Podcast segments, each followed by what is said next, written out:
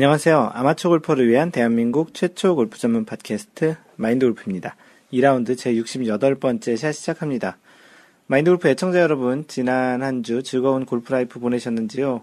네, 이번 주 방송이 조금 늦어졌는데요. 어, 최근에 지금 라운드 횟수도 좀 많아지고, 그, 일도 좀 많아져가지고, 오히려 방송할 시간이 조금 좀 타이트하게 좀 부족했던 것 같습니다. 어, 아무래도 방송을 하려면 실제 녹음하는 분량은 1시간 정도 되지만 그래도 조금은 좀 준비를 하고 그래서 좀 시간이 좀 한 두세 시간 정도는 필요한데요. 뭐 그 시간을 이렇게 딱 할애할 수 있을 만큼의 지금 그 정도의 시간도 없었던 한 주, 한 주였습니다. 어쨌든 지금 68번째 샷 녹음을 하고 있고요. 어, 지금은 저녁, 그 한국 시간으로는 금요일인데, 여기 목요일 저녁 늦, 늦은 시간에 사무실에 남아서 녹음을 하고 있습니다. 어, 아마도 평소보다는 비행기 내리는 횟수가 좀 적을 것 같고요. 어, 요즘 캘리포니아 얼바인은 조금 무더운 날씨가 계속 되고 있습니다. 그, 원래 그 여름에 그 이 정도의 무더위가 되고는 게 정상인 것 같은데요. 뭐, 그동안 좀 약간 서늘했던 기후 때문인지, 이번 주에 한 30, 한 30도를 조금 넘는 그 더위인데, 좀 많이 덥게 느껴지고 있습니다. 어, 요즘 라운드를 많이 하고 있다고 하는데, 뭐, 지금 방송하고 있는 이 늦은 저녁 그 다음날 새벽 라운드도 해야 되는데요. 그 한국도 그렇고 지금 캘리포니아도 그 여름이 되면서 가뭄에 좀 시달리고 있는 것 같은데요. 캘리포니아의 가뭄은 지금 몇 해째 조금 좀 심각한 상황이 돼가고 있어서 물 부족이 좀 많이 그 언론에서도 나오고 있습니다. 아무래도 그 골프장에 물을 굉장히 많이 뿌리게 되는데요. 그 골프장도 이러한 물 부족 영향이 좀 있지 않을까 싶기도 하고, 아무래도 그 골프장 경영하는 데 있어서 물이 가장 많이 들어가는 비용 중에 하나인 것으로 알고 있거든요. 그러다 보면 이렇게 이제 날씨도 덥고 또 이렇게 그 불, 물도 이제 제대로 많이 못 뿌리고 그러다 보면 그 문을 닫는 골프장이 또 나오지 않을까 하는 생각이 들기도 하는데 골프를 좋아하는 입장에서 보면은 별로 그렇게 그 꼭 이제 그 반가운 소식은 절대 아니죠. 어, 그래서 좀 비도 좀 왔으면 좋겠는데, 기본적으로 캘리포니아는 겨울 시즌 말고는 물이 많이, 그 비가 오지 않는 그런 상태라 좀 걱정이 좀 되기도 하는 지금 요즘의 소식입니다. 약간 좀 늦었지만 지난주에 있었던 그 PGA와 LPGA 소식을 전해드리겠습니다. 네, PGA에서는 그 디 오픈 챔피언십이 있었죠. 로리 매킬로이가 디 오픈 챔피언십에서 우승을 했습니다. 네, 드디어 메이저 대회 3승을 하게 됐고요. 메이저 대회 같은 대회는 한 번도 우승을 하지 않았고, 맨 처음에 그 US 오픈 우승하고, 그 다음에 PGA 챔피언십 우승한 다음에, 이번에 디 오픈 챔피언십을 우승을 했으니까, 이제 마스터즈 우승만 하면 career grand slammer가 될 수 있는 그런 상태까지 된 거네요. 어, 이 대회로 그 루리 맥길로이는 유러피언 PGA에서 시즌 두 번째 우승을 했고요. 뭐 PGA에서는 아직 우승을 하고 하지는 못한 상태입니다. 이번 2014년에 말이죠. 그래서 이번 우승으로 루리 맥길로이는 세계 랭킹이 6계단 상승을 했고요. 그래서 이제 그 아담 스캇에 이어 2위까지 이제 바짝 치고 올라오는 그 이번 우승이었습니다. 1위는 아담 스캇이고 1.08포인트 차이로 2위가 이제 유지되고 있고요. 그 아, 타이거 우즈는 대회에서 좀 부진을 했죠. 그래서 이 두 계단 또 하락을 해서 현재 세계 랭킹 9위까지 떨어진 상태입니다. 타이거 우즈의 이러한 부진이 과연 어디까지 갈지가 좀, 좀 걱정이 되기도 하는데요. 마인드 골프가 타이거 우즈를 좋아해서 또 그런 걱정이 되는데, 느낌상으로는 이제 타이거 우즈와 그 다음 그 세대 교체가 되는 것이 아닐까라는 조금 우려를 좀 하게 되고요. 또 개인적으로 마인드 골프가 로리 맥길로이 선수를 좋아하기 때문에 만약에 그 다음에 그런 황제의 자리를 이어간다면 로리 맥길로이가 된다면 그래도 조금은 좀 마음이 위안이 될 것 같다라는 개인적인 그 의견이었습니다. 그리고 또 대회 2위를 한 그 2위를 runner-up이라고 합니다. 영어로 runner-up 그 대회 2위를 한 리키 파울러는 7계단 상승을 해서 세계 랭킹 현재 18위까지 올라왔습니다. 방금 전에 얘기 드린 대로 1위는 아담 스캇이고요. 현재 10주째 그 세계 랭킹 1위를 한 지 10주째 이어가고 있고요. 어, 6계단 상승한 2위 로리 맥길로이가 그그 1.08포인트로 이제 바짝 그 따라가고 있습니다.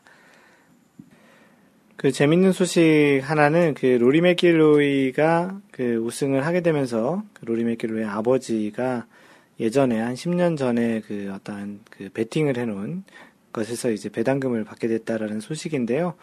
그 로리 맥길로이가 10년 전에 이제 아버지가 친구들 3명과 같이 로리 맥길로이가 20그 6세가 되기 전에 브리티시 오픈을 우승하게 되는데 이제 400만 파운드의 돈을 걸었다고 합니다. 그 친구 네 3명과 해서 총 이제 100파운드씩 이렇게 걸게 됐는데 그것에 이제 그 배당률이 500대 1이었고 그 총 이제 3억 5천 100만 원 정도를 받게 돼서 각각 5만 파운드 약 8,800만 원 정도씩 이제 나눠 갖게 됐다고 하는데요. 뭐 이미 뭐 돈에 대해서는 뭐 로리 맥길로이가 타이 그 나이키와 계약을 하면서 꽤 많은 돈을 받기도 했었고 이미 우승으로도 그렇고 각종 스폰으로도 돈을 많이 그 벌고 있을 텐데 아버지도 또 이런 그 베팅을 통해서 또 돈을 벌게 되었는데요. 그 돈이 있는 집안은 뭐 계속 돈을 번다라는 또 그런 것처럼 보이는데 또 그 골프계 소식은 아니지만 뭐 간단히 좀 뭐 재밌는 그 또 소식인 것 같아서 전해드렸습니다. 내년도 2015년 메이저 대회 중 첫 번째 대회인 마스터즈가 이제 굉장히 좀 기대가 되는 로리 맥길로이일 텐데요. 네, PGA 소식을 간단히 전해드렸고 LPGA에서는 그 LPGA 마라톤 클래식 대회가 있었고요. 리디아고가 시즌 두 번째 우승을 했습니다. 그 전날 5위로 출발했는데 역전 우승을 한 것이고요. 그 우리나라의 유소연 선수가 2위로 이제 만족을 해야 됐습니다. 그 네 타를 줄였는데 그 아쉽게도 이제 2위 정도로 끝났고 어, 이번 대회 우승으로 그 리디아고는 세계 랭킹 2위를 그대로 유지하고 있고요. 1위는 스테이시 루이스와 포인트 차이가 지난주에 2.12 포인트 차이였는데 이번 우승으로 1.17 포인트로 이제 거의 일주일 만에 1포인트 가량을 줄였습니다. 현재 그, 그, 이런 1위와 2포인트의 그 차이에서 1포인트 줄였다는 건 굉장히 지금 큰 포인트 차이고요. 리디아고의 상승세가 굉장히 대단한, 대단한데요. 어, 아마도 이 분위기라면 조만간 세계 랭킹 1위까지 올라갈 수 있지 않을까 싶습니다. 지금 열리고 있는 LPGA 이번 주 대회는 그 LPGA 인터내셔널 크라운이라는 대회가 그 국가별 대항전 대회인데요. 어, 이거는 오늘 그 마인드 골프가 준비한 그, 그 골프 상식 중에 그 내용을 소개하도록 하겠습니다. LPGA 인터내셔널 크라운은 참고로 올해부터 처음 시작되는 국가 대항전이고요. 어, 마인드 골프도 몰랐던 거라 정리하면서 글로 써놓았는데 어, 이 내용을 또 간단히 설명을 해드리는 게 좋을 것 같아서 그래야 이번 주에 지금 하고 있는 인터내셔널 크라운 대회를 좀 더 재밌게 볼 수 있을 것 같아서 어떤 방식으로 하는지 또 어떤 형태로 또 우승이 가려지는지를 간단히 이따가 설명을 해드리도록 하겠습니다. 예, PGA 대회가 이번 주에 무슨 대회를 하고 있는지를 전해드리지 못했는데요. RBC 캐네디안 오픈 대회가 캐나다에서 지금 열리고 있습니다. 네, 다음으로 이번 주 선수 인물 탐구는 이제 누구를 할까? 로리 맥길로이를 할까? 리디아고를 할까? 하다가, 어, 리디아고를 선택을 했습니다. 뭐 이유는 뭐 특별히 없고요. 어, 로리 맥길로이도 조만간 또 우승을 해서 소개를 하는 자리가 있을 것 같습니다. 사실은 로리 맥길로이는 좀 더 이야기할 게 좀 많이 있는 것 같아서 좀 더좀 좀 정리를 한 다음에 소개를 할까 하고요. 이번 주에는 리디아고를 소개를 하겠습니다. 네, 리디아고의 본명은 어, 보경, 리디아 그리고 코입니다. 우리나라 그 사람이었죠. 국적을 뉴질랜드로 바꿨는데 고보경 선수죠. 그래서 보경이 원래 이름이었고 영어 이름인 이제 리디아를 만들어서 보경 리디아고라고 합니다. 그 보통 이제 중간에 이렇게 영어 이름을 이렇게 넣어서 middle name처럼 쓰는 경우가 있는데 리디아고라고 이제 공식적으로 활동을 하고 있고요. 별명은 리즈입니다. L-Y-D-S라고 이제 리즈라고 하고 나이는 1997년생입니다. 굉장히 어리죠. 현재 나이 만 17세. 만 17세에 LPGA에서 3승, 그 아마추어 시절까지 합치면 4승을 한 것이고요. 어, 대단하죠. 세계 랭킹 2위까지 17살 나이에 올라왔으니 대단한 것 같습니다. 어, 출생은 대한민국 서울에서 출생을 했고요. 국적은 현재 뉴질랜드로 이민을 간 상태입니다. 현재 거주지도 뉴질랜드 노스, 하버에 이제 거주하고 있고요. 그 경력을 이제 잠깐 보면 처음 골프를 시작한 것이 어머니가 그 퓨퓨케 골프 클럽이라고 그 골프 클럽 이름인데 퓨퓨케 PUPUK 퓨퓨케 골프 클럽 pro shop에 이제 다섯 살에 이제 리디아고가 다섯 살인 그때 이제 데리고 가서 그 클럽 하우스에 있는 그 티칭 프로를 통해서 이제 골프를 시작했다고 합니다. 2013년에 이제 프로 전향을 했는데요. 그때 2013년 프로 전향하기 전까지 아마추어 시절 약 130주, 130주면 굉장히 꽤 오랜 시간이죠. 130주 동안 여자 아마추어 top rank에 계속 유지된 굉장히 큰 기록을 갖고 있고요. 최연소 기록을 몇 개 갖고 있는데, 어, 최연소 프로 골프 투어 이벤트 우승, 그, 그런 기록을 갖고 있고, 최연소 LPGA 투어 이벤트 우승, 그 LPGA 투어에서 아마추어 자격으로 그 최연소로 우승한 그 기록도 갖고 있습니다. 2013년에 이제 프로로 바로 그 전향하기 전에 아마추어로 LPGA 그 대회에서 이제 2승을 한 그런 기록도 있습니다. 아마추어로 이 25개 프로 대회를 또 참석을 했는데 모두 다 컷 통과를 한 또 그런 기록도 있고요. 현재 17살의 나이로 세계 랭킹 2위를 하고 있는 그 정도의 실력에 걸맞는 각종 그 아마추어 시절의 기록이었던 것 같습니다. 프로 전향은 2013년에 하게 됐는데요. 2013년 그 지금은 다섯 번째 메이저가 된 에비앙 챔피언십에서 그 아까 얘기했던 runner-up 2위로 경기를 끝내고 나서 2014년 자신이 이제 프로로 전향할 것이라는 것을 발표하게 됩니다. 현재 2014년에 지금 프로로 활동을 하고 있고요. 그 프로 데뷔 대회였던 2013년 CME 그룹 타이틀 홀더스 대회에서 21위를 하는 첫 번째 대회에서 21위를 했으니 뭐 잘한 거죠. 그리고 2013년 LPGA 투어에서 LP, LPGA 투어에서 이제 LPGA 그 뛸 수 있는 그런 회원 승인을 받게 됩니다. 원래 LPGA에서는 18세, 만 18세 그런 그 나이 제약 조건이 있는데요. 이미 그 아마추어 자격으로 LPGA에서 2승을 했다라는 그런 내용으로 이제 그냥 승인을 그 받게 됩니다. 그래서 이제 올해 2014년부터 이제 그 LPGA 프로로 이제 뛰고 있는데요. 2014년 LPGA 투어 첫 승을 하게 된 대회는 스윙 스컬츠 LPGA 클래식에서 이제 첫 번째 승을 하겠고 했고요. 그, 이, 지난주에 있었던 LPGA 마라톤 클래식에서 두 번째 생애 그 LPGA 두 번째 우승을 하게 됩니다. 그, Swinging Skirts LPGA 첫 번째 우승을 한 그 대회는 좀 더 뜻깊었던 게 대회 기간 중에 그 리디아 고의 생일이 있어서 아마도 본인에게는 굉장히 좀 더 뜻깊은 우승이었을 것 같습니다. 2014년 그 유명한 그 잡지 있죠. 타임지. 타임지의 100대 영향력 있는 인물에 선정되기도 했고요.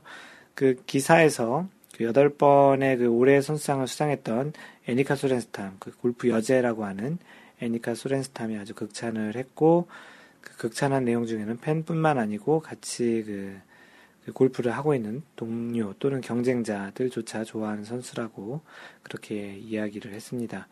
뭐 그냥 외모에서 보더라도 그렇게 큰 적이 있어 보이지도 않고 기본적으로 현재 만 17살 밖에 안 됐기 때문에 여전히 앳된 모습의 그런 선수이지만 그 경기를 하다 하는 것을 보면 굉장히 큰 집중력 아주 그 정신력이 좀 대단한 것 같고요. 실제 그런 골프를 풀어가는 모습은 여느 그 나이가 있는 그런 골퍼들만큼이나 굉장히 잘하는 것을 좀 보고 보이는데요. 어, 뭐, 이 고보경 선수가 앞으로 어떤 그, 여태까지 있었, 그, 최근에 있었던 애니카 소렌스탐과 같은 그런 여제가 될 수 있을지 한번 지켜보았으면 좋겠습니다. 사실 로레나 오초와 이후에 그렇게 어떤 선수가 이렇게 지배적으로 그, 마치 거의 영웅처럼 그 잘하고 있는 그런 선수가 아직 보이지 않는데요. 리디아고가 그런 선수가 되었으면 좋겠다라는 간절한 그 개인적인 바람이 있습니다. 네, 지난주 2라운드 제 67샷 스코어로 캐디와 실랑이 하지 마셔요라는 그 팟캐스트에 그 글을 남겨주신 분은 미진님께서는 잘 들었다고 간단히 남겨주셨고요. 건프님은 종이 위의 스코어보다는 마음속의 스코어가 마인드 골프라고 이렇게 간단히 얘기해 주셨습니다. 지난번 그 팟캐스트 내용들이 스코어 카드는 가급적이면 본인이 적고 캐디가 적는 것은 뭐 별도로 적더라도 본인이 본인의 스코어 카드를 그 능동적으로 적으시는 게 좋겠다라는 그런 이야기였는데요. 어, 그런 이야기 차원에서 건프님이 그 종이 위의 스코어보다는 또 마음속의 스코어가 더 중요하지 않을까라는 그런 이야기를 해주셨습니다. 미진님, 건프님 글 남겨주셔서 고맙습니다. 네, 지난주 그 브리티시 오픈에서 있었던 그런 장면 중에 하나를 유튜브로 마인드 골프가 그 카페에 공유했는데요. 내용이 뭐였냐면, 어니 엘스가 브리티시 오픈 1라운드 첫 번째 홀에서 60cm, 2피트 거리에, 그 60cm 퍼팅 거리에서 그 3putt 한 동영상인데요. 어, 이 동영상을 보면 그 60cm에서 첫 번째 putt을 한 게, 어, 살짝 그 홀을 지나가면서 그 다음 putt을 퍼터에 원래 있는 그 면 쪽이 아닌 그 반대편 등 쪽으로 너무 안이하게 치다가 그 공도 들어가지 않아서 three putt을 하게 된 그런 동영상입니다. 뭐 궁금하신 분은 마인드 골프 파, 그 아, 마인드 골프 카페에 오셔가지고 보시면 그 동영상을 보실 수 있을 텐데요. 아니면 뭐 유튜브에서 어니 엘스 three putt이라고 이렇게 치시면 나오는데요. 실제 이렇게 좀, 어, 그 짧은 putt이 들어가지 않으면 굉장히 성의 없게 이렇게 치는 선수들이 가끔 있는데요. 그래도 뭐 대부분 들어가지만 뭐 이렇게 안 들어갈 경우에는 굉장히 좀 타격이 크죠. 게다가 그 브리티시 오픈 같은 경우는 한타 한타가 굉장히 좀 중요한 그런 대회이기도 한데 뭐 정식 명칭은 디 오픈이지만 하여튼 그 디 오픈 같은 그 골프장 굉장히 어려운데 이렇게 쉽게 타수를 잃어버리면 굉장히 좀 김이 빠지기도 하고 정신적인 좀 충격이 좀 많이 있을 것 같습니다. 그래서 마인드 골프가 이런 경험들이 있지 않으신지요 하고 그 동영상을 그 카페에 올려드렸는데요. 그 이달러님께서 어제도 어, 4펫을 두 번이나 하셨다고 하면서 3펫 세 번에 무너졌다고 그 퍼팅은 구력이 쌓일수록 어려워지시네요 라고 글을 남겨주셨고요. 미시타 손님께서는 어니엘스 좀 실망이네요. 저렇게 성의 없이 치다니. 네, 마인드 골프가 보기에도 좀 성의 없이 친 것 같습니다. 예, 주구장창님도 너무 안이하게 생각하셨나 봅니다. 본인도 많이 후회하고 있겠죠. 네, 당연히 후회하고 있을 것 같고요. 어, 이 퍼팅은 또 유튜브 같은 이런 동영상에 남아있게 되면서 또 많은 분들이 계속 이야기를 하게 될 테니 본인에겐 또 좋지도 않겠죠. 어, 와이낫 버디님께서는 질문이 있으시다고 하시면서 어, 이거랑은 좀 관계가 없는데 그린 주변에서 웨지샷으로 어프로치 하지 않고 퍼터를 할 경우에 퍼트 수로 카운트 하나요? 아니면 점점점 이런 질문을 올리셨습니다. 네, 마인드 골프가 뭐 팟캐스트에서도 그렇고 여러 번 이야기했던 적이 있었던 것 같은데요. 골프 통계에서는 사용한 클럽이 기준이 아니고요. 어, 어떠한 스트로크나 샷을 한 장소 기준으로 보시면 됩니다.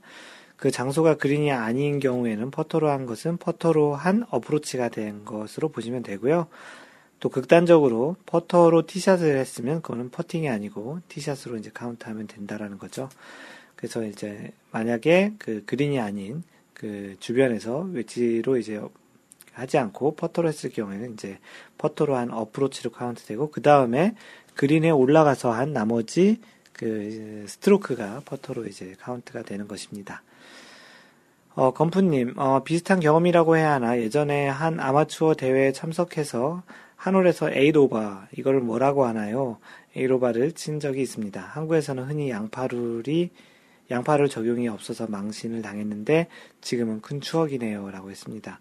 그 에이로바 보통 파푸에서 에이로바야 하면 뭐 열, 열, 열두 타지만 실제로는 네타만 적 네타 플러스 4 네타까지만 적는데 실제 대회나 토너먼트 같은 데 가면 그 타수를 다 적는 게 맞죠. 어, 이 8타를 오버한 것은요, octuple 보기라고 합니다. 그래서 트리플, 더블, 더블 트리플, quadruple, quintuple, 뭐 hexple, hextuple 뭐 이렇게 해서 올라가가지고 여덟 번째는 octuple 어, 보기라고 합니다.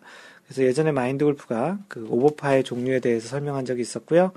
간단히 자, 지금 한번 찾아보면 어, 4개가 quadruple, 그 다음 quintuple, sextuple, septuple, octuple, 그리고 nonuple, decuple 이렇게 올라갑니다. 되게 어렵죠. 어, 뭐 간단히 이런 게 있다라는 것만 알고 계시고 알고 계셔도 될 것 같고요. 잘 모르시겠으면 그냥 플러스 얼마, 플러스 얼마 이렇게 이야기해서도 괜찮습니다. 예, 워너비 탐님은 같은 경험은 아니지만 컨시드 받고 땡그랑 하고 싶어서 대충 쳤다가 안 들어간 경험은 있습니다. 뭐 그런 경험은 뭐 누구나가 다 있죠. 그럴 경우 한타 더 카운트합니다. 어, 워너비탐님이 조금 룰에 자기 자신에게 굉장히 냉정하게 적용하시는 것 같은데요. 그래서 스코어 신경 쓰고 싶은 날은 컨시드 받으면 그냥 공 집습니다. 어, 그렇죠.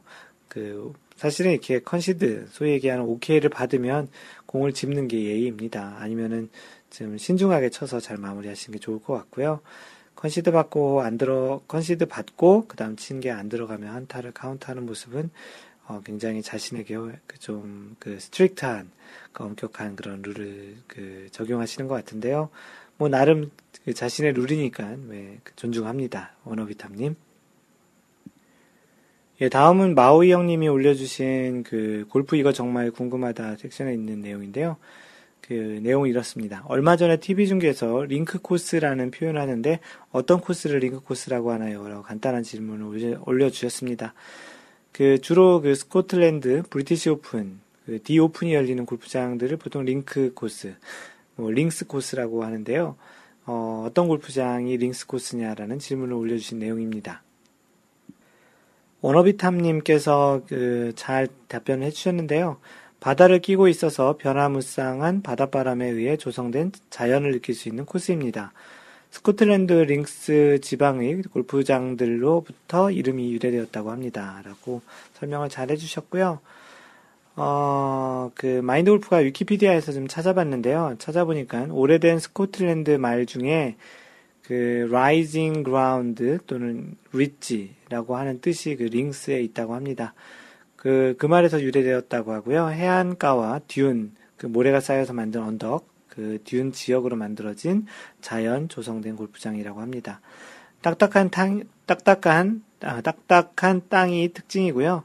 바람도 아무래도 해안가가 있으니까 바람이 많이 불고 해서 굴리는 골프 게임을 많이 그 하게 되는 그런 골프장이 이제 links 코스의 또 특징이기도 하죠. 네, 그렇게 답을 올려드렸더니 마우 형님께서 회신을 올려주셨는데, 아, 바다와 붙어 있어서 그렇군요. 라고 이제 감사합니다. 누가 자신은 links 코스와 잘 맞는다라고 하면 무척 재수없는 말이네요. 딱딱한 땅, 긴 풀, 바람, 모래, 내가 싫어하는 것들 총집합인 것 같은데요. 라고 해주셨는데, 우리나라 그 골프장 중에 그 군산 CC인가가 links 코스인 것 같은데요.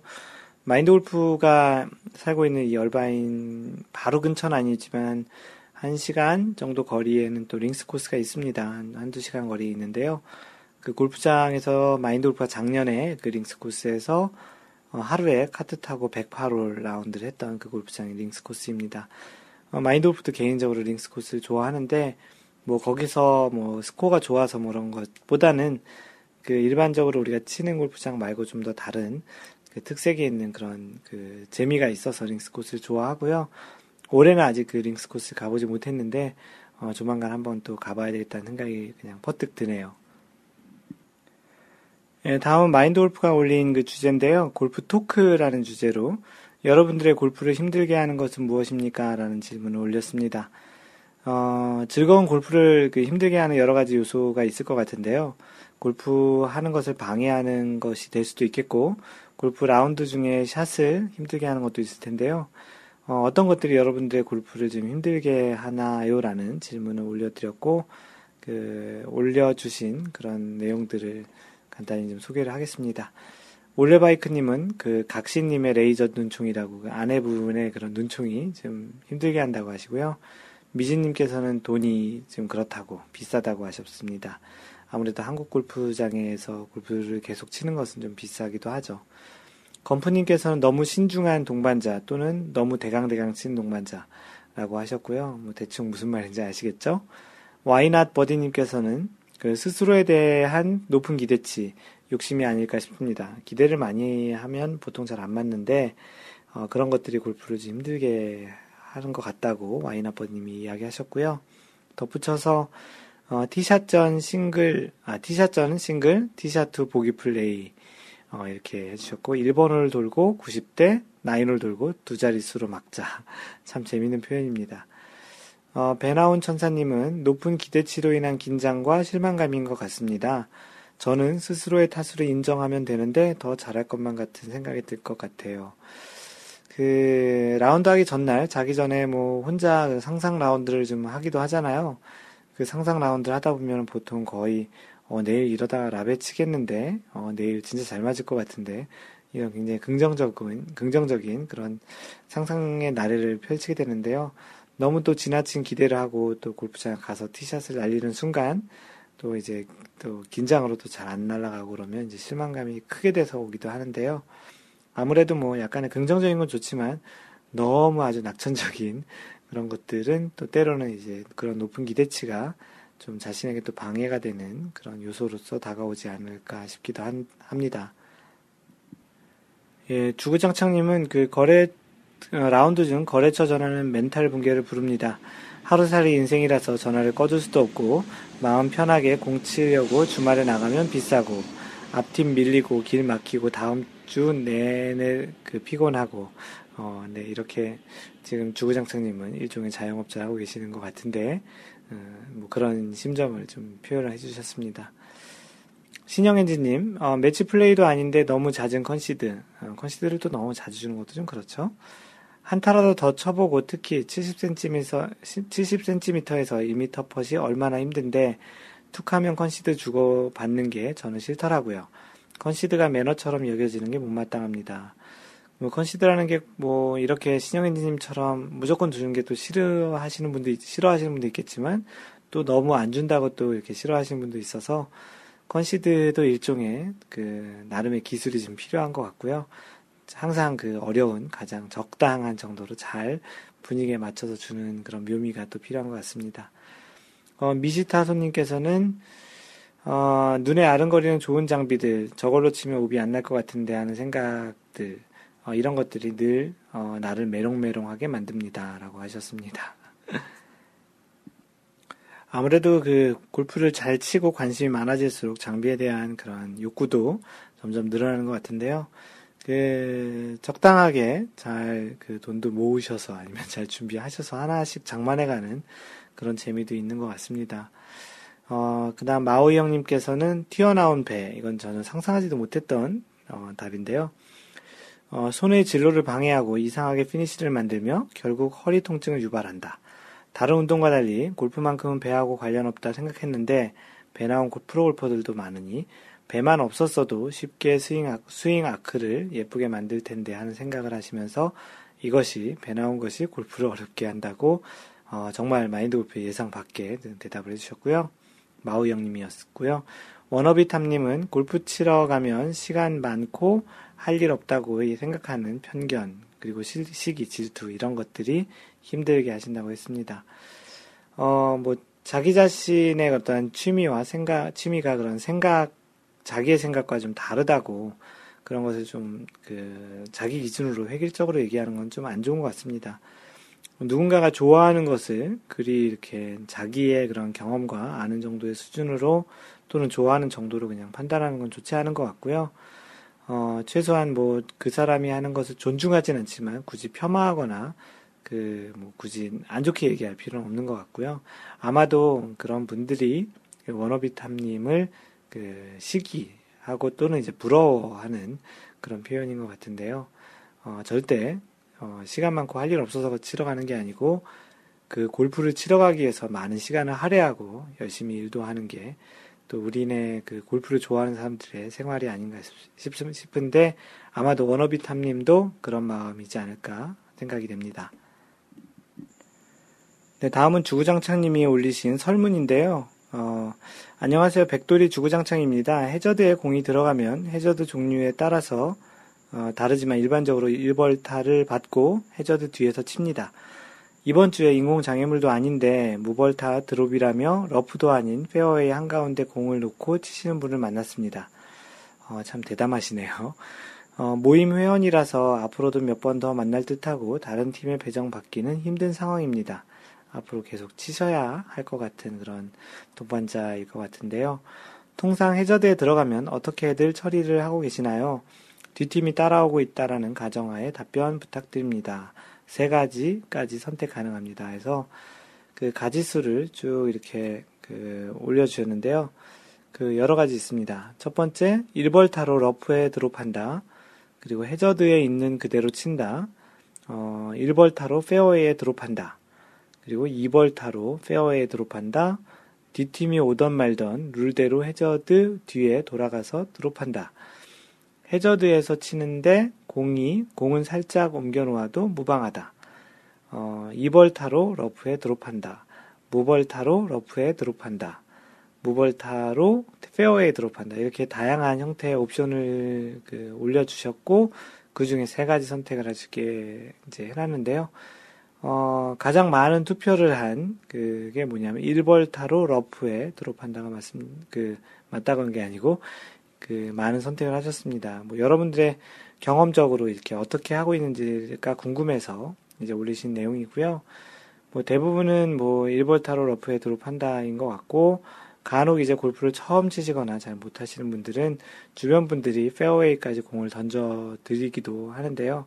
정확한 골프 룰은 그 해저드의 종류, 그 상황에 따라서 벌타를 받고 어떻게 이제 그 다음 상황을 이어가는 그 방법들이 이제 다양한데요. 뭐 사람들마다 뭐 너무 이렇게 예절에 어긋나거나 룰에 어긋나는 정도가 아니면 이제 그들 나름대로의 룰을 가지고 치고 있는 것 같은데요. 그 여러분들이 올린 그런 글을 또 좀 읽어보겠습니다. 어, 신영 엔지님께서는 워터 해저드하고 lateral 워터 해저드는 벌타 받은 후 다음 플레이 위치 선정 룰이 다소 다른, 다른 부분이 있습니다. 이 부분을 확인하시는 게 좋을 듯 합니다. 네. 그 주구장창님이 얘기하신 거는 뭐 이런 룰을 몰라서 그러신 건 아닌 것 같고요. 일반 아마추어들이 어떻게 처리하고 있는지를 좀 궁금해 하셨던 것 같았습니다. 얘기하신 대로 신영 엔진님께서 얘기하신 대로 워터 해저드와 lateral 워터 해저드는 그 받을 그 선택할 수 있는 옵션이 좀 달리 있고요. 또 실제 그 워터 워터 해저드는 그 황색 말뚝이고 lateral 워터 해저드는 빨간색 말뚝 또는 선으로 되어 있습니다. 참고로 알고 계시면 좋을 것 같고요. 어, 이달러님, 어, 보통 우리나라 골프장은 해저드 티가 따로 있어서 그곳에서 주로 칩니다. 해저드 티가 없으면 해저드로 들어간 곳에서 치지요라고 하셨고요. 어, 하얀바지님께서도 이제 원래 룰과 관련한 이야기를 좀 해주셨는데, 해저드는 보통 뒷팀과 관련이 없죠. 왜냐하면 솔직히 샷 했던 곳으로 돌아가야 하는 경우가 있는데, 이때 플레이어가 알죠. 그러면 그때 잠정구를 쳐야 해요. 해저드라도. 그렇죠. 그 공이 어떻게 될지 모르는 상황에서 잠정구를 치유하는 게 좋습니다. 그런데 얼렁뚱땅 해저드 근처에 드롭하고 플레이하죠. 페널티 한, 하나를 받고 여기서 냉정하게 하면 OBT처럼 한타를 더 해야 하지만 넘어가는 경우도 있죠. 하지만 무벌타 드롭은 없습니다. 라고 하셨습니다. 어, 하얀바지님께서도 이제 골프를 잘 알고 이제 본인에게 굉장히 엄격하게 치시는 골퍼이신데요. 어, 이야기를 들어봤고요. 어, 마인드 골프는 이제 조금 있다가 나머지 다른 분들 이야기를 해드리고 한번 이야기를 전해드리겠습니다. 그 미시, 미시타 손님께서는 늘 못 본 척 해주려고 노력 중입니다. 정신건강에 아주 좋더군요. 라고 하셨고요. 어, 내기 중이라면 대신 똑같이 해준다고 합니다. 눈에는 눈이라고 하셨습니다. 와이나버디님께서 어, 저 같은 경우는 해저드에서 인위적으로 볼을 꺼내서 페어웨이에 칠 경우에는 1벌타를 부과하거나 저 또한 부과받습니다. 무벌타 드롭은 초보 수준, 내기할 수준이 안 됨이라고 하셨고요. 어, 해저드 룰에 따라 칠 경우는 이해 수준이나 로컬 룰이 애매하다고 생각되고, 애매, 아, 로컬 룰 적용이 애매하다고 생각되고, 1벌타 드롭하고 원하는 곳에서, 좋은 곳에서 치게 하면 배려 측면에서 괜찮다고 생각하신다고 하셨습니다. 네, 파플님께서는 1벌타 받고 두 클럽 이내에서 드롭합니다. 라고 하셨고요. 어, 자유세상님께서는 1벌타는 기본이고 해저드에서 핀과 먼 방향에 드롭 붙입니다. 어떤 경우라도 벌타는 꼭 부여합니다. 단 상황상 드롭 위치는 조금 바꾸는데 무조건 페어웨이는 안 합니다.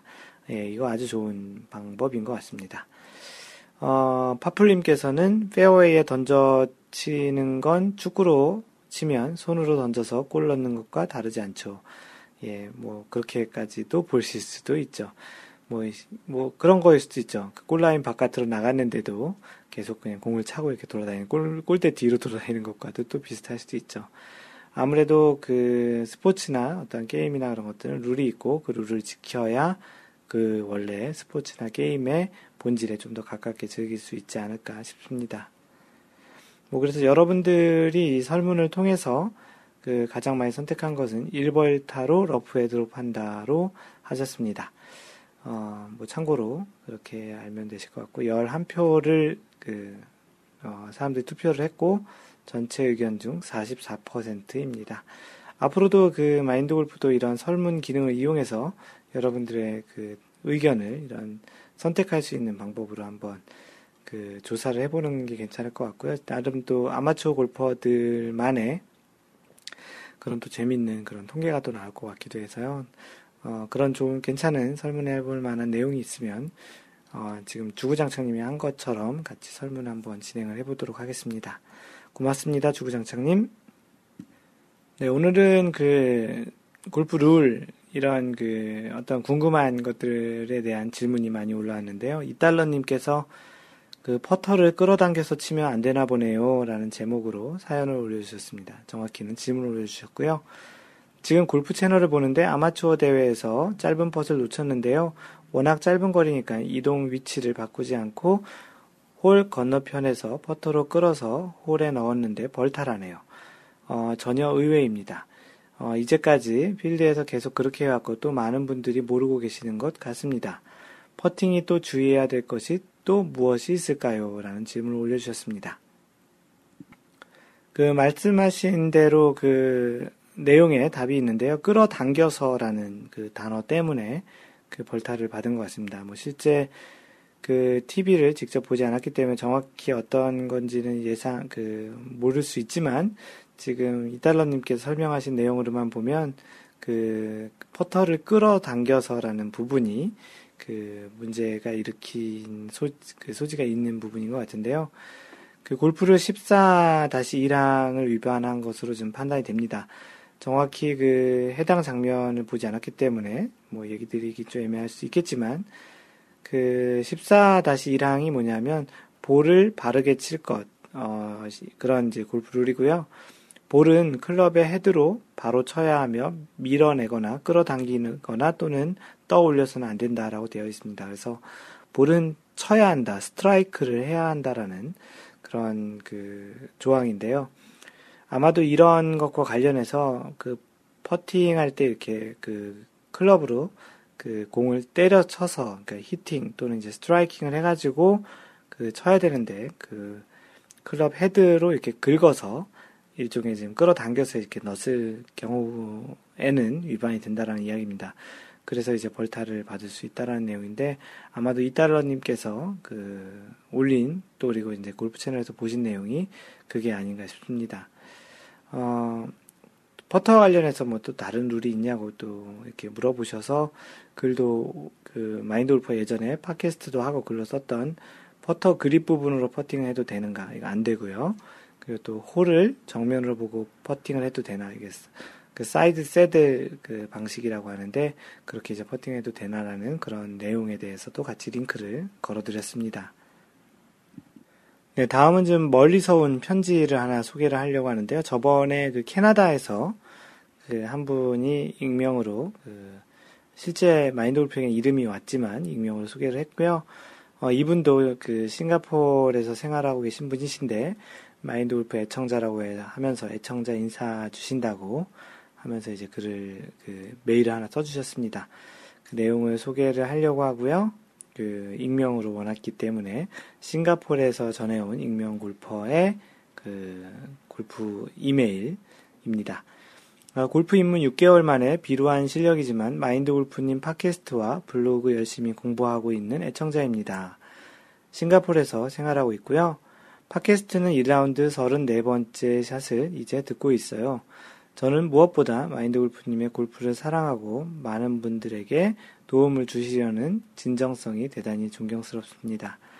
무슨 일을 하시던 어느 곳에서든 항상 베풀고 배려하시는 좋은 심성을 가지고 성실하신 분이라 생각합니다. 저는 허리 디스크 전력이 있어서 아직 스윙을 열심히 연마하고 있지는 못합니다. 그래서 스코어도 아직 무의미하고요. 요즘 통증이 많이 사라져서 연습 빈도도 늘리고 있습니다만 아직 조심하고 있고요. 마음만큼 골프를 즐기지 못하고 있습니다만 마인드 골프님 팟캐스트는 정말 훌륭한 교재입니다. 어, 대단히 큰 찬사인 것 같습니다. 처음부터 죄송합니다만 한마디 알려드려야 할 것 같아서 적습니다. 해서 이제 조언을 주셨는데요. 중간중간에 개몽한다라는 말을 쓰시는데 다른 표현으로 바꾸시는 게 적절하다고 생각이 됩니다. 물론 마인드 골프님은 잘못된 선입견을 바꿔준다거든가 보다 순화되고 완곡한 표현으로 저변을 바꿔본다라는 시도로 개몽한다라고 하시는 것 같은데요.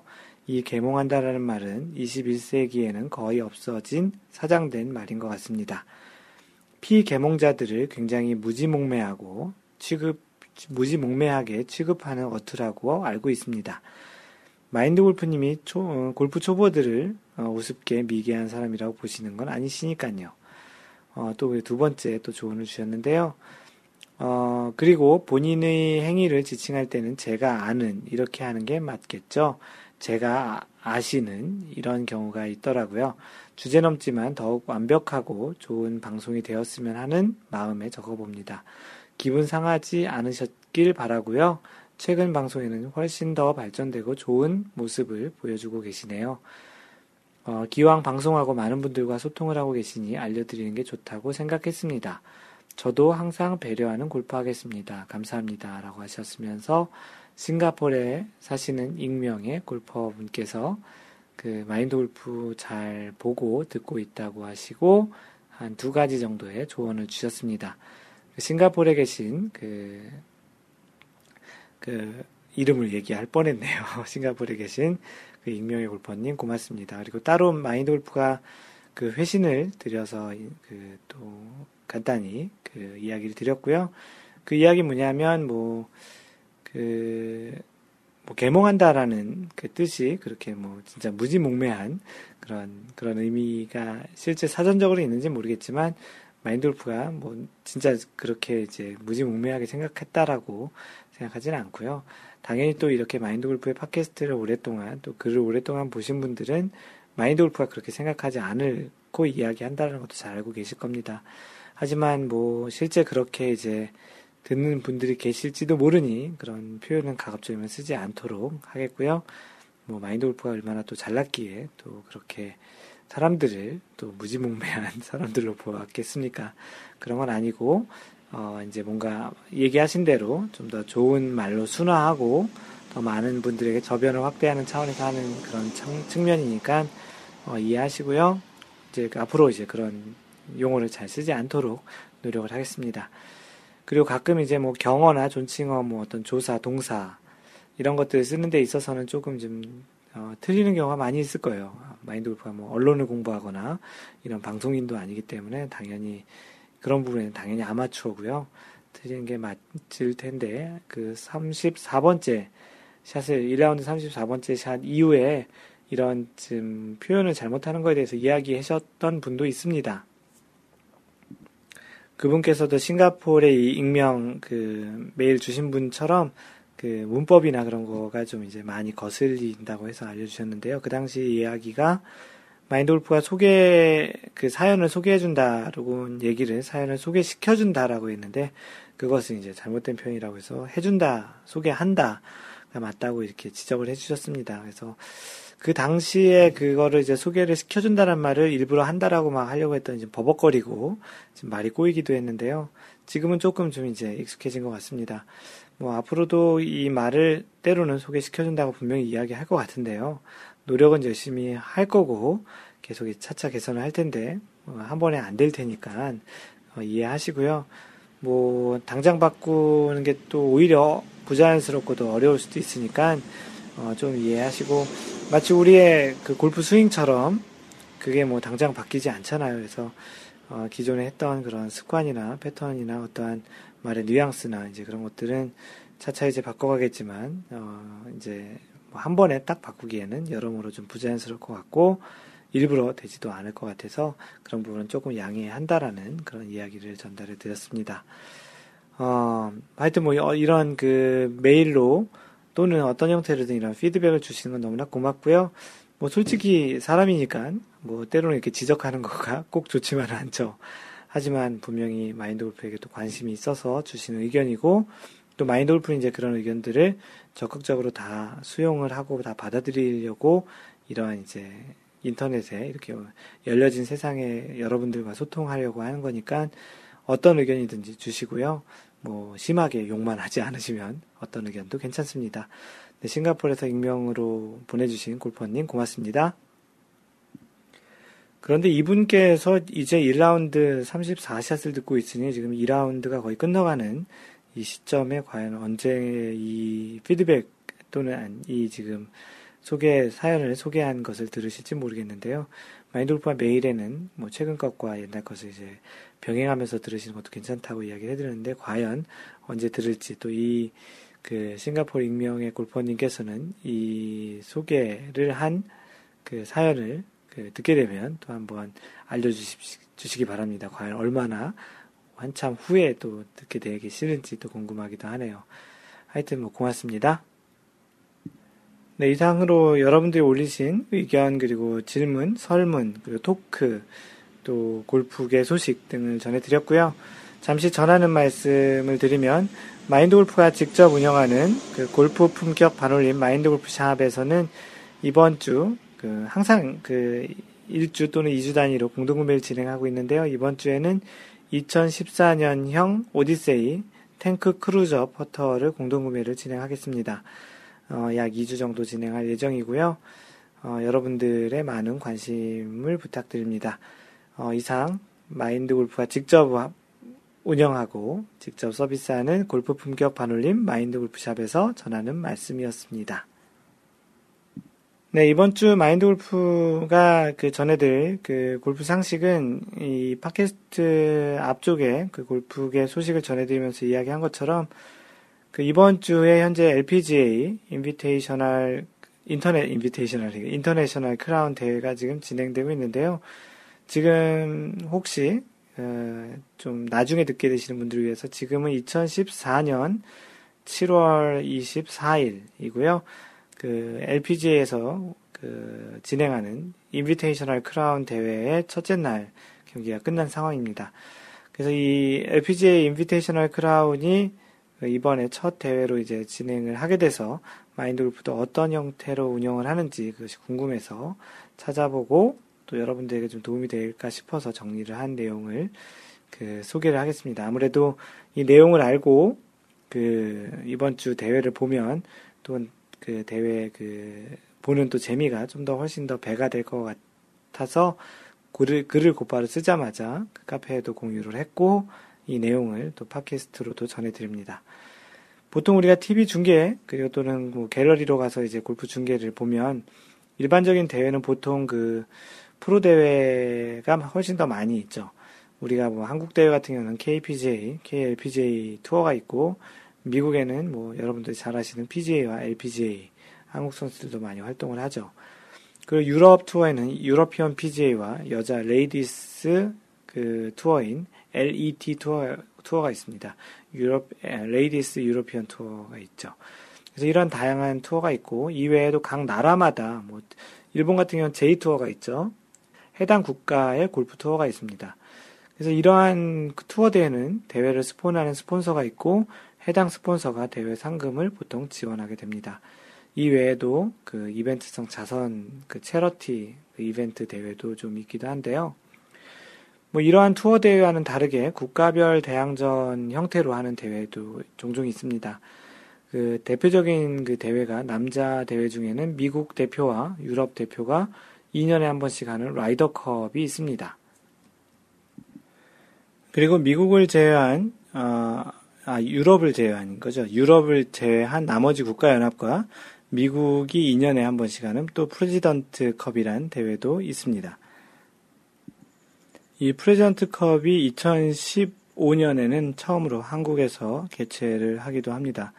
그래서 이 프레젠트 컵과 라이더 컵은 2년에 한 번씩 격년으로 이렇게 그 되고요. 지금 기준으로 보면 프레젠트 컵은 홀수년에 하게 되고 라이더 컵은 짝수년에 하게 됩니다. 2014년 올해는 이제 라이더 컵을 하게 되는 것이죠. 또 여자 대회 중에는 남자 대회 라이더 컵과 같이 미국 대표와 유럽 대표가 2년에 한 번씩 하는 솔하임 컵이 있습니다. 어, 이러한 각종 컵 대회들은 어, 경기 방식이 거의 같은데요. 대부분 4명이서 각자 자신의 공으로 플레이를 하고 각 팀, 그러니까 4명이서 이제 각 나라 그 연합이나 그런 각 나라의 대표를 하기 때문에 4명이 이제 하게 되면은 이제 각 나라별로 2명씩이 한 팀이 되는 거죠. 그래서 이제 그 각 팀에서 가장 좋은 성적, 공 각자 4개를 가지고 해서 각자 이제 플레이를 하는데 그 중에 2명 중에 가장 좋은 성적을 기입하는 게 4볼 방식이고요. 각 팀이, 그래서 2명이 한 개의 공으로 번갈아 치는 게 이제 foursome 방식입니다. 어, 그리고 각 나라의 선수들이 개인전으로 1대1로 벌이는 개인전 방식, 이렇게 세 가지 방식으로 보통 경기가 진행이 됩니다. 그 여자 대회 중에 2014년 올해 처음으로 시작하는 국가 대항전의 이제 새로운 방식의 대회가 있습니다. 어, 이 지금 소개하고 있는 그 팟캐스트의 제목이기도 한 인터내셔널 크라운인데요. 이 대회는 LPGA 투어에서 하는 골프 토너먼트 방식 중 하나이고요. 2년에 한 번씩 열리게 됩니다. 예, 첫 대회는 지금 미국 메릴랜드 주의 오잉스 밀스에 있는 케이브스 밸리 골프 클럽에서 열리고 있는데요. 어, 대회는 그 다른 국가 대항전과는 다르게 전 세계 8개국에서 각 나라별로 4명씩 8개국에서 4명이니까 32명이 전체 그 출전한 선수죠. 전체 32명이 대회에 참석하게 됩니다. 출전하는 국가를 선정하는 기준은 그 올해 2014년 대회 같은 경우는 2013년 마지막 대회였던 그 CME 그룹 타이틀 홀더스 대회 그 대회까지의 기준으로 그 여자 골프 세계 랭킹 500위 내 선수 중에서 국가별 4위의 그 세계 랭킹 합산을 산출해 가지고 그러니까 전체 세계 랭킹 그 어떤 대회 마지막까지 그 그게 이제 2013년 마지막 대회였던 CME 그룹 타이틀 홀더스 대회 기준 그때까지 기준으로 그 전체 골프 세계 랭킹 500위, 여자 세계 랭킹 500위 안에 있는 선수 중에서 그 국가별 상위 4명의 그 세계 랭킹 합산을 산출해가지고 상위 8개국을 이제 확정하게 되는 겁니다. 조금 좀 복잡한 것 같지만 그 자세히 좀 설명을 드렸고요. 그래서 2014년에 그렇게 뽑히게 된 4개국은 미국, 한국, 일본, 태국, 스페인, 스웨덴, 호주, 대만 이렇게 이제 총 8개국으로 결정이 되었습니다. 어, 이, 그러면 이제 각 이 8개국에 4명씩 이제 출전을 하게 되는 거고요. 어, 대회 운영 방식은 각 나라의 출전 4명의 선수가 2명씩으로 해서 이제 두 팀이 만들어지는 겁니다. 그래서 우리나라 같은 경우도 이제 2명씩 묶어서 그 박인비와 유소연이 한 팀이 됐고 최나영과 김인경 이렇게 4명이 출전하게 됐는데 최나영과 김인경이 또 한 팀이 이렇게 돼서 네, 두 팀을 만들게 되죠. 그래서 그 두 팀으로 나누고 그 위에서 그 설명을 한번 했던 포볼 방식 있잖아요. 그 각자 자신의 공으로 치고 좋은 스코어로 적는 그 포볼 방식으로 진행을 하게 됩니다. 그래서 각 나라별로 두 번의 포볼 경기를 하게 되죠. 그래서 경기에서 이기는 팀은 승점이 2점, 비기면 1점, 그리고 패하게 되면 득점을 하지 못하게 됩니다. 그래서 목요일부터 목금토 3일간은 이런 형태로 상대조, 그러니까 자신이 이제 그 조에 있는 나머지 그 팀들, 그 세 팀과 이제 경기를 해서 이렇게 이제 합산한 누적 포인트로 각 조의 1, 2위가 이제 그 네 팀이죠. 각 조의 A조, B조 두 조가 이제 네 팀씩 있, 네 나라씩 있으니까 거기서 1, 2위면 이제 네 개 나라, 상위 네 개 나라가 이제 그 결선에 진출하고 각 조의 3위, 그래서 양쪽 조의 3위 중 서든데스 방식으로 해가지고 한 개의 국가를 또 추가로 더 뽑아가지고 총 다섯 개 국가가 맨 마지막 날 일요일 날 결선 라운드를 진행하게 됩니다. 어, 이 8개국은 사실은 2014년 그 3월 13일, 그 2014년 3월 13일 올해 그 기아 클래식 대회까지 세계 랭킹을 기준으로 국가별 최종 상, 상위 4명을 또 선정을 하는데요. 아까 그 국가를 선정했던 그 기준과 또 그 다음에 국가를 선정한 다음에 그 국가 내에서 4명을 선정하는 건 또 그 다른 2014년 기아 클래식 대회까지로 기준으로 해서 4명을 선정해서 확정을 하는데요. 그 방금 전에 이야기했던 대로 우리나라는 박인비 현재 3위죠 세계 랭킹 유소연 9위 그 최나연 그 다음 김인경 이렇게 4명이 선발이 되었습니다. 다른 국가대항전과는 달리 또 별도의 감독이나 코치도 없이 그 모든 선수가 감독이자 코치이자 선수로 이제 수행을 해서 이 경기를 진행하는데요. 참고로 라이더컵이나 이런 솔하임컵, 프레젠트컵 이런 컵들을 보면 어떠한 그, 그 캡틴이 있습니다. 그래서 그런 거 없이 이 인터내셔널 크라운 대회는 그냥 그렇게 이제 선수들이 감독이자 코치이자 이렇게 진행을 하게 됩니다. 그 결선 라운드는 four-ball 방식이 아니라 개인전으로 이제 진행이 되고요. 각 나라 국가, 국가의 4명의 선수가 상대 국가와 개인전을 해서 쌓은 포인트의 총 합으로 그 최종 우승 그 국가를 결정하게 되는데요. 어, 이 포인트 합산된 것은 기존에 이제 four-ball 방식으로 3일 동안 했던 또 그 합산에 이제 더해서 최종적으로 결정을 하게 됩니다. 그 설명만으로 조금은 좀 복잡, 말의 설명만으로 좀 복잡할 수도 있을 것 같은데요. 어, 대충 요 정도의 내용으로 그 중계를 좀 보면서 다시 또 중계를 하면 이제 거기서 해설을 할 테니까 그 설명을 좀 더 들으면 이해하기가 쉽지 않을까 싶습니다. 그래서 이번 2014년 대회 조편성은 그 A조 같은 경우는 시드 1번이었던 미국, 그리고 4번이었던 타일랜드, 5번 스페인, 그리고 호주 8번 시드인 그 호주가 A조였고요. 그 B조, 그 B조는 2번 시드였던 한국, 그리고 3번 시드였던 일본, 6번 시드였던 스웨덴, 7번 시드였던 대만이 그 A조와 B조로 이제 나눠서 이렇게 진행을 하게 됩니다. 현재 1라운드가 끝난 상태인데요. A조에서는 지금 어디가 1위냐면, 네, 대만이 그, 그 두 경기를 다 이겨서 승점 4점으로 현재 A조에서 1위고요. 미국이 승점 2패를 해서 승점 빵점으로 꼴찌를 하고 있습니다. B조에서는 일본이 1승 1무로 3점이고요. 한국은 1승 1패로 2점입니다. 어, B조 현재 꼴찌는 그 스웨덴이 승점 1점이네요. 1, 1무만 하고 있는 상황인데요.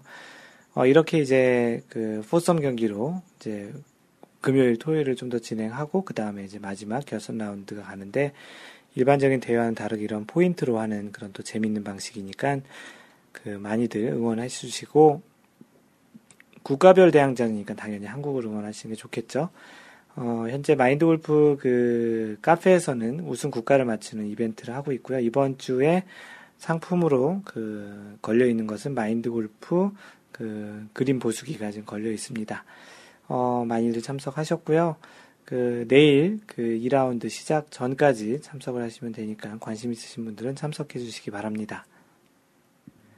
네, 이상으로 오늘 그 소개를 한 내용은 그 현재 진행 중인 새로 시작된 국가 대항전인 인터내셔널 크라운 대회에 대한 그 경기 진행 방식 또 어떤 형태로 그 선발이 되는지 또 어떤 경기가 어떻게 진행되고 어떻게 우승자가 가려 우승 국가가 가려지는지 그래서 일단 그러한 좀 전반적인 내용을 얘기했고요. 약간 슬로건 중에 하나는 뭐 eight countries, 그 다음에 four players, 그 다음에 one crown이라는 그런 슬로건을 갖고 있습니다.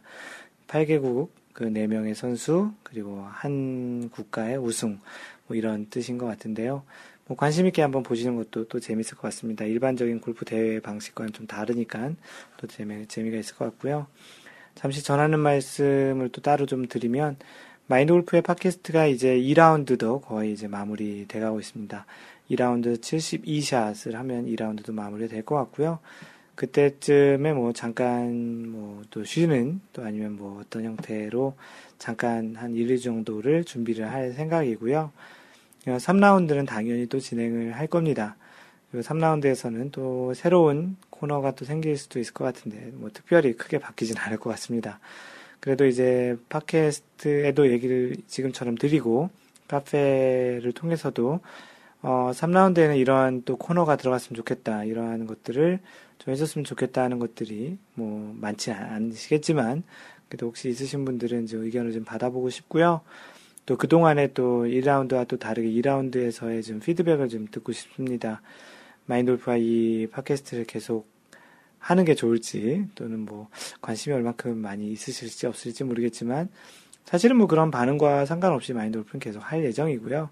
다만 여러분들의 또 이런 도움이 좀 많이 되고 그런 좀 의미가 있고 또 어떠한 형태로든 좀 뭔가 커뮤니케이션이 된다라는 느낌이 있으면 좀 더더 이런 팟캐스트를 하는 데 있어서 좀 더 덜 외로울 것 같고요. 뭐 그렇다고 외롭진 않지만 좋아서 하는 거기 때문에 좀 더 좀 더 큰 원동력이 되지 않을까, 좀 더 더 큰 그런 힘이 되지 않을까 싶은 차원에서 한번 이야기를 들어보는 그런 그 설문을 올려보도록 할 예정입니다. 그래서 예, 앞으로 이제 70, 69, 70, 71, 72 이제 네 번 약 한 달 후에는 이 팟캐스트가 2라운드도 이제 끝날 것 같은데요. 그때까지 그런 의견을 좀 많이 주셨으면 좋겠습니다. 네, 그래서 이번 68번째 샷은 여기까지 하고요. 그 마인드 골프의 블로그는 mindgolf.net에 오셔서 보시면 되고요. 페이스북은 facebook.com slash mindgolf 그리고 트위터는 at mindgolfer를 팔로우하시면 됩니다.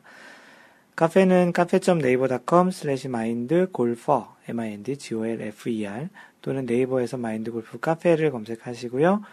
어, 요즘 이메일로 연락을 주시는 분들이 종종 있으신데요. mentor, m-e-n-t-o-r, at mindgolf.net. 그 어디 얘기하시기 좀 뭐한 그런 하소연이나 궁금한 사항, 아, 이런 걸 질문해도 되나? 이런 것들 그냥 편하게 메일로 문의하셔도 괜찮습니다.